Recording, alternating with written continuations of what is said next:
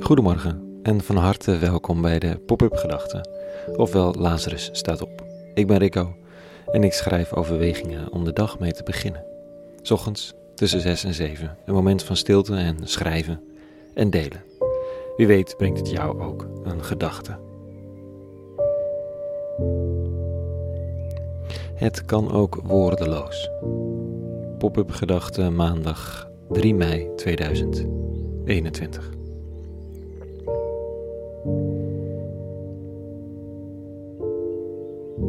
Misschien zijn woorden wel net als geld, alleen dan wat creatiever. Ze staan voor een werkelijkheid, zonder die werkelijkheid te zijn. Achter briefjes, muntstukken of digitale getallen gaat een werkelijkheid van waarde schuil. Geld verwijst naar iets anders, iets groots of kleins. En het is overdraagbaar. Ik geef aan jou mijn geld en dan is de waarde waarnaar het verwijst in jouw bezit. Het geld is niet de waarde zelf. Dat is iets wat je merkt bij inflatie. Hetzelfde geld verwijst opeens naar veel minder. En dat is exact wat gebeurt bij woorden. Het is de reden waarom mensen in de bres springen als nazisme of fascisme gebruikt wordt voor iets dat het wellicht niet is. Of vrijheid. Als we het overal voor gaan gebruiken, dan valt de waarde van het woord weg. Dan is het tientje opeens geen tientje meer, maar slechts een paar cent. Woorden en geld zijn vergelijkbaar, alleen zijn woorden creatiever. Ik zou niet weten hoe te dichten met geld, hoe te zingen met geld, hoe literatuur te schrijven met geld, hoe koosnaampjes te verzinnen met geld. Oh, dat laatste, daar is misschien nog wel een financiële equivalent voor. Liefde proberen te winnen met geld. Toch is dat gelijk zoveel platter dan met woorden.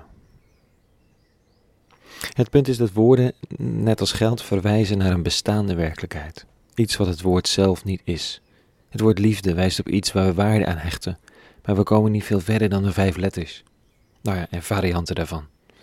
En als we er niet uitkomen, gaan we het omschrijven om dichter op de bedoelde waarde te komen. We voegen er muziek aan toe om het nog dichter te raken aan dat wat we bedoelen. Maar de liefde zelf? Volkomen ongrijpbaar. Net als God, of zonsopgang. Wie oog in oog staat met de bedoelde werkelijkheid achter de woorden, voelt weer even hoe beperkt die letters zijn. En wie die werkelijkheid niet kent, van de majestueuze zonsopgang, of wie bij dat woordje God slechts denkt aan donkere woorden van een toornige pastoor, hoe zouden de woorden dan helpen? Ik neem de volgende 4 dagen even een pop-up gedachte pauze. Een korte periode om 's ochtends even geen woorden te zoeken om de dag mee te beginnen. Maar gewoon even te blijven liggen. En er is weinig passender dan de psalmlezing van vanochtend om dat mee te doen. Met het besef dat het verhaal wat verteld en verwoord wordt, in spiritualiteit, in pop-up gedachten, in de grote verhalen van de wereld, heus wel verteld wordt, ook zonder dat er gesproken wordt. Taal verwijst naar een werkelijkheid die er al lang is. Ook als we zwijgen of slapen of we al lang vergeten en verleden zijn. Dit staat er vanochtend. In de taal van de psalmdichter, zo lang geleden, verwijst hij naar het onzichtbare. De hemel verkondigt Gods heerlijkheid. Het uitspansel toont ons het werk van zijn handen. De dag roept het toe aan de volgende dag en de nacht geeft het door aan de nacht. Geen woord wordt gesproken. Geen stem weer klinkt. Geen enkel geluid is te horen. Toch klinkt over heel de aarde hun roep. Hun boodschap dringt door tot aan de rand van de wereld. Volgende week maandag ben ik er weer met frisse gedachten. Ondertussen blijft de roep overal wel klinken, op elk moment van de dag. Dat is een ontspannen gedachte.